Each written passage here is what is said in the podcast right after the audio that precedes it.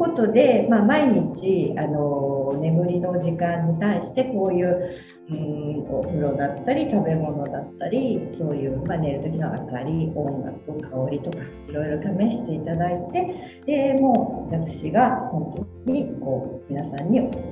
えしたいのはやっぱり入眠儀式ということでパジャマに着替えていただきたいなと。でさあ寝ましょうってなった時に人がトイレ行こう。で歯磨きしてさあ寝ようってなった時にやっぱりパジャマを着た瞬間に眠るというモードに入っていただきたいなと思ってます。で今まあ本当さっきも言いましたように在宅ワークが増えてなかなかその温度の切り替えとかね外に出る出ないとか家の中でもあのなかなか切り替えが難しいんですけれども、昼間にいる例えばルームウェアとかリラックスエアとか着てもらってそのまま寝るのではなくてやっぱりお風呂に入って寝るときにはパジャマに着替えていただきたい。でジャージとかねそういうスウェットで寝る方も実はいらっしゃるんですけども、あの寝るときって体は寝返りもしますし、で汗を自然にかいているのとあと不感蒸泄って知らないうちに皮膚から水分を蒸発してるんですね。ですからやっぱりこう汗を吸いやすい素材であったりあるいは寝返りを妨げないような作りであったりで重くないゴワゴワしないという寝返りを打ちやすいな作り、それがやっぱり一番優れているのがパジャマなので、えパジャマに着替えて眠るというモードになって寝る時の体の特性に合ったパジャマを着ていただきたいなということでちょっとパジャマのお話をさせていただきたいと思います。寝るときにやっぱりこう違うのはそのお風呂から上がったり肌そのものに触れますから、あの食感も大事だし柔らかいのがいいということでちょっと長年やってきてまして、私の独断と偏見でちょっとおすすめ素材を今日持ってきましたのでご説明いたします。あまり素材意識して選ぶことない方が多いんじゃない？どうしてもデザインとか。あ、そうですね、うんそういう素材で考えるのもちょっと面白そう。面白いですね。やっぱりね、あの普段こうやって今日もシャツとかね着てるんですけど、今日もこのシャツ割と硬かったりデザイン重視だったりするんですけれども、まあ、例えばこういう不白、これ織物とニットって言ってこういう私たちが今日着てるのはこれ織物不白って言われてるんですけれども、えー、こういう素材のパジャマでもやっぱりこうちょっと柔らかいものだったりあのあんまりカリバリしてなかったり で, あのできるだけ綿 ひゃくパーセント でコットンは水分を吸いやすいので綿 ひゃくパーセント をおすすめしてます。で特に最近すごい人気で出てきているこういうガーゼのパジャマ、これ今二重になってるんですけどガーゼね。であの、えー、例えば赤ちゃんって新生児の時一番最初に袖を通す部位ってガーゼなんですよね。でそれだけ肌に優しくてで通気性もあってであの綿筋ガーゼとかねそういうあの手が先にガーゼとかするんですけど、やっぱりその綿で通気性があって柔らかく織られてるということでやっぱり肌にはガーゼっていうのは優しくていいのとふんわりしてるから気持ちがいいので、えー、結構ガーゼファンの方もいらっしゃいます。で割と厚みがあるんですけれど真夏以外はほぼオールシーズンいただけるので、えー、ガーゼのパジャマっていうのは、えー、パジャマとしてはやっぱり強い素材かな、いい素材かな、おすすめ素材になります。デザインもいろいろあります。今日たまたまピンクとか持ってきたんですけど最近はもういろんな色も出てますし、あとこう花柄のプリントとかそういったあのものも出てますので、一回ガーゼのパジャマっていうのも寝るときに一回試してみていただければなと思います。不白織物ではガーゼです。で次がですね、個人的にはやっぱりすごいおすすめするのがこういうニット、いわゆるカットソー素材なんですけれども、もう T シャツとかでね普段も皆さんどんどん着てるんですけれども、これはオーガニックコットンの、えー、カットソーなんですけども、ご存知のようにオーガニックコットンっていうのはあの無農薬、えー、余分な化学肥料を使われてないっていうのと、そういうやっぱり環境に優しい素材だしそういう肥料とか使ってないコットンからできてくるので肌にも優しいということで、えー、そういった意味ですごいオーガニックは今人気だし、で気持ちやっぱり環境に結構自分もあのちゃんと、えー、気をつけてるなっていう、まあ、今ね差し伸べてはいろいろあるんですけど、そういったところでもオーガニックコットンの生産しているところを助けていこうとか、そういうことを考えてオーガニックコットンっていうのは今すごく人気が出てきています。でその中でもそこへ選んでるのはオーガニックコットンの天竺っていう素材なんですけれども、天竺とかあとニットでもこのツルツルっとした裏表がツルツルっとしたスムースっていうのがあるんですけど、でこういう滑らかな素材はあのまた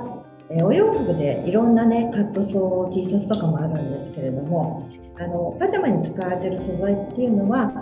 る程度弾力があったり伸びがあったり、そして細いバンって糸が細いのであの編まれてるので、やっぱりこう優しい肌触りになってるのね、そういうニットの素材っていうのもおすすめです。でもちろん T シャツでいいんじゃないとかだったらとかってなるんですけれども、パジャマのニット素材もあのお洗濯を考えたり毎日洗濯したりとか、あのやっぱり体に動きに合わせた設計とかになってるので、ニット素材でもパジャマのニットパジャマえパジャマのニット素材っていうのも一回試してもらったらなと思います。もう一つはですね、これちょっと分かりにくいんですけど、こういうねハイルあのタオルみたいなふんわりしてて、でなおかつこう肌触りが柔らかくてソフトでで軽いでこういうのもありますので、なんかあのガサガサとかゴワゴワチクチクは絶対やっぱり嫌なので、ふんわりとか柔らかいとかパイルのような素材とかもすごいおすすめです。で色目もあんまり強い色じゃなくて、私も個人的にやっぱり白が好きなんで白ばっかりになりますけれども、今日お持ちしたこういうピンクとかのもあの目に優しいし、あの結構若返りホルモンっていう風の出るみたいなことをちょっと一部ではそういうこと言われたりするんですけど、優しい色をおすすめしたいなっても全然お好みで選んでもらったらいいです。そしてやっぱりパジャマの、まあ、ベストはもう天然素材の王様とも言われてます。今日はもうシルクを持ってきてます。シルクのパジャマほんとツルツルでサテンで光沢があってという非常にラグジュアリーな素材なんですけど、あのやっぱり、えー、今までのは植物性繊維でシルクとかウール動物性繊維なんですけど、まあ、ウールとかね動物羊さんが作られてて、シルクは介護から作られていることで、やっぱりアミノ酸タンパク質の成分がすごい含まれている素材なので人間の肌に一番近いので、えー、吸放性がいいと汗をかいたら吸ってくれるし外へ流してくれるで柔らかいしで夏は涼しく冬はあったかいというような、やっぱりシルクにあのサルモナシということでやっぱ天然性の王様になります。でなかなかねお洗濯がやっぱり中性洗剤であの手洗いものがいいんですけれどもね、最近のシルクもまあ、あのおしゃれ洗剤で洗濯機緩く回してもらっても大丈夫なんですけれども、えー、そういうあの取り扱いもだいぶ楽にもなってきてますし、で何よりもあのシルクの素材のこういう枕カバー枕カバーとかも出てきてて、あとシルクのナイトキャップも一時タレントさんが髪の毛にすごいいいとかって言ってすごい爆売れしたこともあるんですけど。やっぱりそういうこう肌とか髪とかそういうのにやっぱり一番こうあの触れ合う時には触れる時にはシルク、スカーフとかもほとんどシルクですね。首がやっぱり一番こう敏感っていうので、えー、シルクのスカーフなんか重宝されるんですけども、やっぱり人の体に合わせたシルクっていうのはすごいいいんですよ。で昔からあのパジャマの歴史それこそ調べてたら、平安時代の日本のお姫様はシルクのお着物を着て寝られてたみたいですただしあのちょっとね高いというのがなかなか手が出ない、えー、値段で、もう安くてもにまんえんだから高いものではごまんぐらいになるということなんですけど、でもそれでもやっぱりシルクの良さをあの体感していただくと、うん、やっぱりいいかなというちょっと贅沢な気持ちになって眠れるかなということで、シルクのパジャマはおすすめ。シルクって吸ってくれるんですね。そうですね。あのやっぱり知らない間にこうあの綿の水分を吸収の いってんごばいぐらいっていうような。フィルムに関してはなんか優秀、優れもの素材ですね。えパジャマ着てらっしゃる方ちゃんとかでもしね、今パジャマあの着てらっしゃる方でちゃんとパジャマで寝てますよっていう方はちょっとなんかアンサーいただければと思います。じゃあもうね、私も一時部屋着と曖昧な形でそのまま寝てた時期もあったんですけど、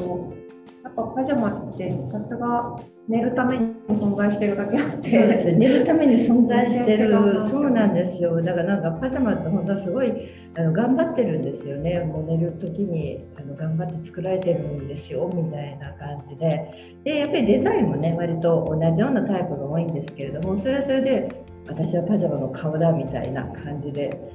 こういうタイピングしてちょっとおしゃれ感を出してみたりとか、まあ、こういうのがスタンダードなんですけどね。なので最近これをわざわざファッションで言ってる方も、ね、いらっしゃるんですけど、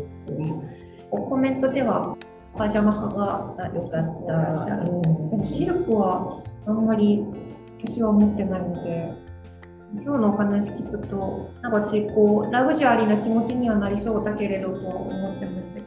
けど、着心地っていう面でもおすすめ。そうですね。あと、まあ、シルクのシーツとかもあるんですけどね、ツルツルのシーツとかね。でもまあ本当でもね、パジャマってね、私パジャマもさっきのシングもそうなんですけど、やっぱり自分の好み、本当に自分がそれでやっぱり気持ちがいい、たのああなんかちょっといいなって思えるのが一番大事かなと思うので、なんか個人的には私はシルクよりやっぱりこういう面のスムースとかが大好きで、やっぱりこう自然にこうストレッチとかあのなんか伸び縮みするので、そういったところで好き。あとシャツとかだと普段こうシャツとかするので、寝る時ぐらいはもっとリラックスとか、もうそれも好みだと思うので、ただやっぱりパジャマとして作られているものに着替えていただきたいなっていうところですね。ちょうどコメントで普段パイル地のパジャマを着てます。シルクの効果ってお洗濯すると薄れていくのでしょうか？あ、それは大丈夫です。効果は大丈夫です。はい。あの若干ちょっとね硬くなったりもするかもしれませんけれども、効果的には全然大丈夫です。はい。じゃあしっかりと中性洗剤、おしゃれ着とかでやってれば、はい、長いこと大事にしてあげてほしい。うん、それだけデリケートな素材なので大事にしてあげてほしいなと思いますね。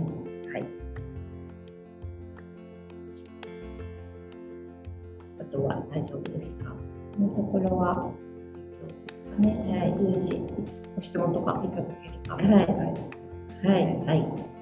ということでですね、まああの自分なりのルーティンということで、あの今日は入眠のいろんなルーティンの方法を言ったお話したんですけど、何か本当にこれルーティンになります？えー、私。でもあんまり良くないかもしれないんですけど、本当寝る前にオフタイマーにしてラジオを流しながら寝るっていうのはルーティンかもしれないです。今日のお話伺ってるとあんまり良くないのかもしれないですね。いやでもそれで気持ちよく眠れたらそれはそれでいいですし、なんか普段やってるのになんかちょっと睡眠浅いなとか。目覚めがとかってなった時には変えていったらいいと思うし、あえてこう自分が眠れてる状態にそのルーティンを変える必要は私はないと思いますし、先ほどから言うように何でもこう過ぎないっていうのがいいのかな。だからさっきお風呂でもあの温まりすぎないとか、運動しすぎないとか、食べすぎないとか、なんかそういう過ぎない自然体で自分に合ったことするのが一番のルーティンかなと思います。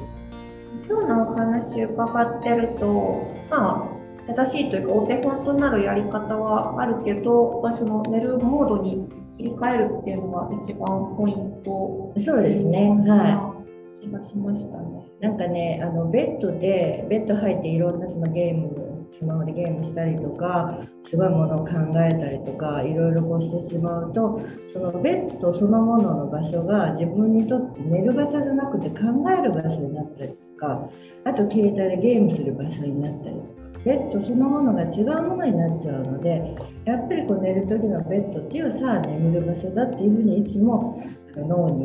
教え込んでおいた方がいいっていうふうに言われます。そういう意味でも眠る時の入眠儀式って言ってるんですけれども、やっぱりその辺がすごい重要かな、大事かなと思うと、まあ、今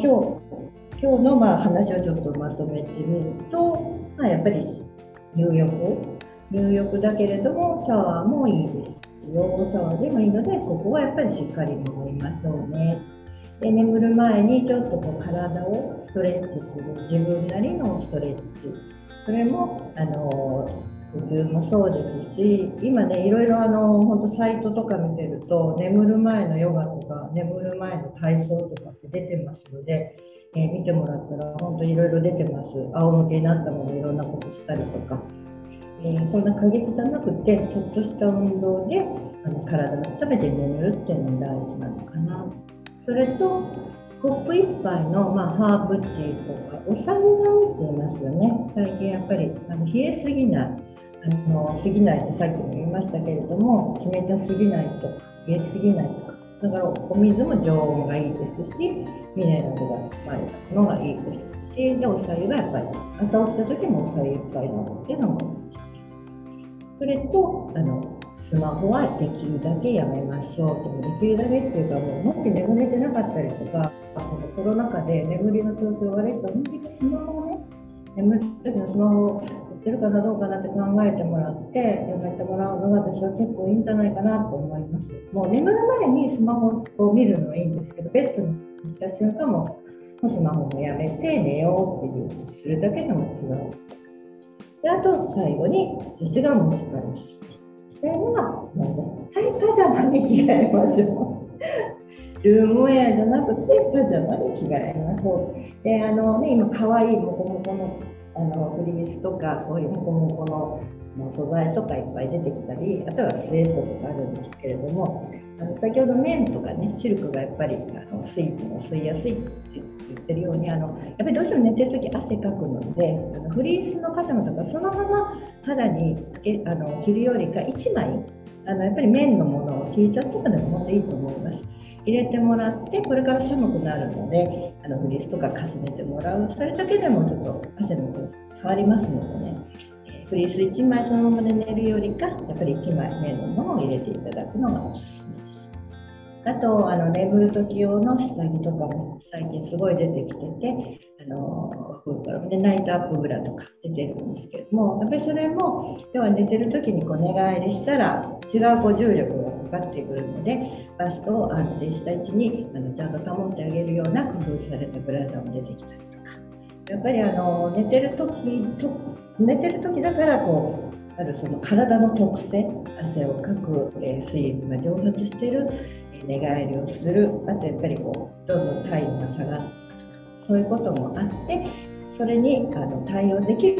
ろんなものが出てきてます、ね、ちょっとそういう寝る時の習慣の、えー、身の回りということを気をつけてもらうことで、えー、生活の感じ、眠る感じも変わるのかなというふうに思います。あとやっぱり女の人はクーラーで冷え冷えになってしまうとやっぱり良くないので、腹巻きとかね、あとあの靴下も実は寝るときあの良くなくて、あの冷え性の方で靴下が履く方も結構いらっしゃるんですけど、えー、足の裏って一番汗が溜まりやすかったり、あとそのさっきも言いました寝るときにこう体温を放出するのでたまらないのがいいので、えー、できればあの足首とか手首とか部位のところに血管がやっぱ一番触りやすいところを温めてあげると血液の循環が良くなるとか、えー、そういうことも言われてますので、あのできるだけちょっとした工夫であの使い方を変えて、えー、工夫し、まあ、あのそういうのを自分の寝る時の仲間として、ね、いろいろ使ってみたらどうかなというふうに思います。靴下は冷え性の方多いんで履かれてる方多そうですよね。そうなんですよ。あの結構寒いから冷えるから靴下っていうことになるんですけれども、実はやっぱりあの熱がこもってしまうとあのあまり良くないのと、あと靴下どうしてもちょっと締まるので、うん血液の循環があんまり良くないっていうことなので、で一時ねあのゆるゆる靴下で知らないで寝てる間になんか脱げちゃうっていうのもありましたので、でそれでねいろいろ見てると眠い時の靴下っていうのはあのゆるゆるが多かったりとか、あとあのレッグウォーマーとかそういうのも、ね、あのいいと思いますので、靴下なんかは、えー、足首を温めてあげるという工夫をしてもらったらいいかなと思います。足首とか足首は温めて、体を温めつつちゃんと足裏から放出できるという。そうですね。あとあの、ね、ちょうど鼠径部というあの太ももの付け根のところもちょっと温めてあげると血液の循環が良くなる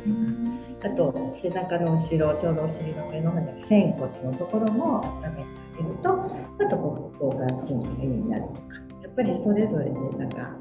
そこを温めると体全体よくあの循環良くなりますよっていうこともあるので。つい足先とかが冷たくなるとそこを温めたくなっちゃいますけど、そうそう言いますよね、うん、よりかはもっとピンポイントで、はいはい、部位を温めるっていうのが大事なのと、あと図鑑側熱って言って、やっぱりこうあの足元を冷やし、あの頭は冷やして、まあ、下はちょっと温め温める時には足首とかそういったところを温めてあげようっていうようなことをやられてますので。できるだけこう覆うのではなくて、ポイント部位を温める工夫をしてもらったのかなと思います。ちょうどコメントで、はい、ストレッチポール、寝る前のルーティーンに対してのコメントですかね、はい、ストレッチポールと、夏は眠る前に暑くなるのでアイス飲んで太い血管を冷やします。もうなんか冷やし、冷やしすぎるとかね、その辺はちょっとずつ、まあ、自分の心地よい程度にしてもらった方がいいのかもしれませんけれども、あの急激な冷えとか冷やすっていうよりか自然にという方がいいかもしれませんね。ね、いろいろ皆さん工夫されてるんですね。えーいやちょっとね、パジャマをもう一回見直してもらって、パジャマを着て、それがちょっといい水分になったら本当にいいと思いますし、あとあのいろんなパジャマもあるので、どれが、まあ、一番お金かかることなんですけどね、どれが一番自分に合ってるかな、この時期こうかなっていうのもこうお洋服を楽しむみたいにパジャマを楽しんでもらいたいですし、で何よりもやっぱりパジャマも着るものなので、自分に合って可愛いなとか欲しいなとか、パジャマ以外にネグリジェとかね、いろいろ今の季節ですとショートあのパンツとかそういうのもありますので、そういうのを楽しんでいただくのもいいですし、ご自分に合った気に入ったパジャマを着ていただきたいなと思います。ありがとうございます。授業の内容はそろそろになるんですけど、はい、もしあの質問とかあればチャットなどでいただければ、はい、今の時間だったらお伝えできるので、ぜひお願いします。その間に、えっと、今日の授業を総括して、こう皆さんに今日の夜か明日からぜひ実践いただきたい宿題をいっこだけお伝えできればと。はい、えー、なんかね、何度も何度も言いますけど、パジャマを着ます。パジャマ買いますと。ありがとうございます。でね、本当はね、長ズボンの方がいいんですよ。あ、そうなんですね。そうなんです。夏とかもあの水分とかね、特に湿気ある時とかってあの皮の下がやっぱりこう水分が出てくる、なんかたるんできて疲れが出やすいんですって。だからやっぱり皮膚の水分を取ってあげるってすごい大事なので。なので冷えもそうなんですけど、パジャマもできれば長ズボンの方があのいいかなと思います、はい、でショートパンツで可愛いのいっぱいあるんでね、暑いんでとにかくものすごいいちにちの短いやつをあ、眠れない時何かおすすめのやった方がいいことありますか？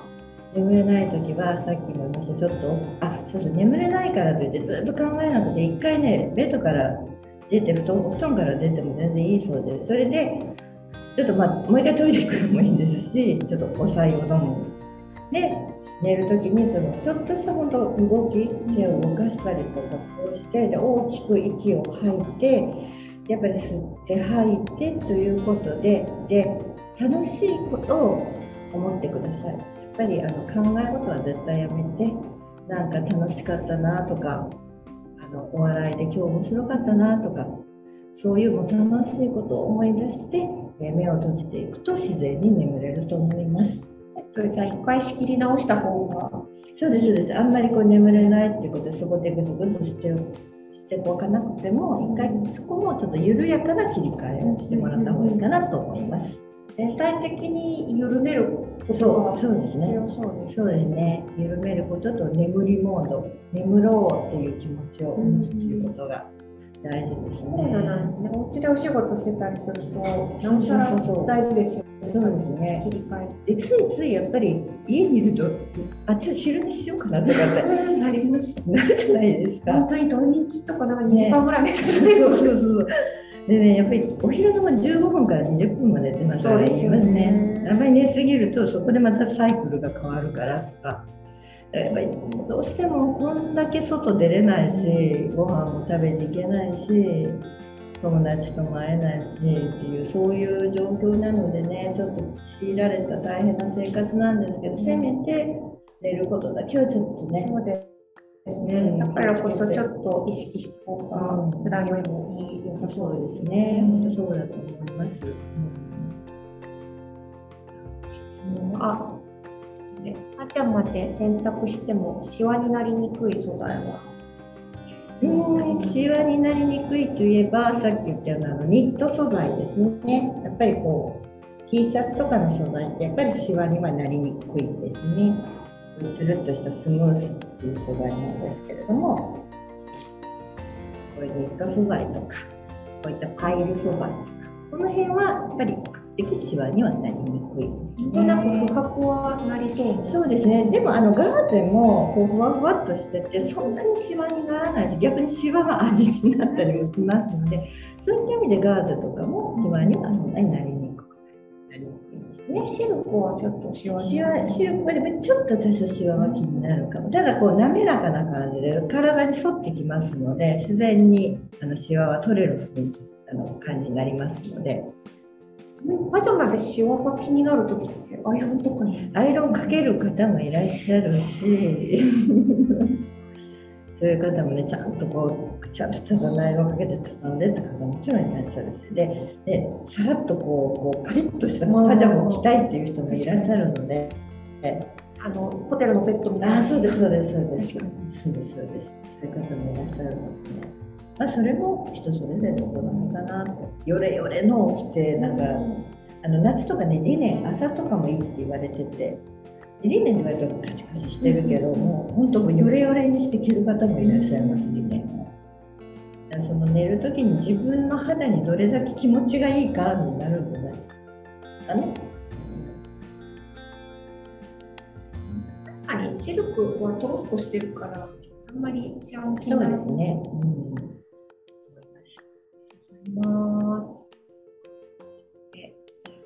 冷蔵状態があります。はいはい。じゃあ本日も今日は以上で質問大丈夫ですか？大丈夫ですね。うん、すごいパジャマのこといっぱい話してくれました。ありがとうございました。ぜひぜひあのね、パジャマに着替えてちょっとゆっくり休んで免疫を下げないようにいい眠りをね、とっていただければと思います。はい、では本日の授業、えー、以上になります。この後皆さんにあのアンケートをあの送らせていただくので、ぜひ授業の感想を教えていただけるととても嬉しいです。で、もし可能であれば本日の授業の感想を エスエヌエス ハッシュタグ帰り道の宇宙でシェアしていただけるととても嬉しく思います。で、本日の授業は今後編集して放課後スクールの YouTube チャンネルの方でもアーカイブとしてアップする予定になってますので、そちらもぜひチェックいただければと思います。今後も放課後スクールではさまざまな授業をお届けしてまいりますので、今チャットの方でも各種 エスエヌエス をアップさせていただきましたが、ぜひこちらの方で情報アップしていきますので、またご参加いただけると嬉しいです。なんかこういう授業あのぜひやってほしいみたいなものがあれば、全然 ディーエム でも何でもいただいて大丈夫なので、よろしくお願いします。では本日の授業以上になります。ありがとうございました。ありがとうございました。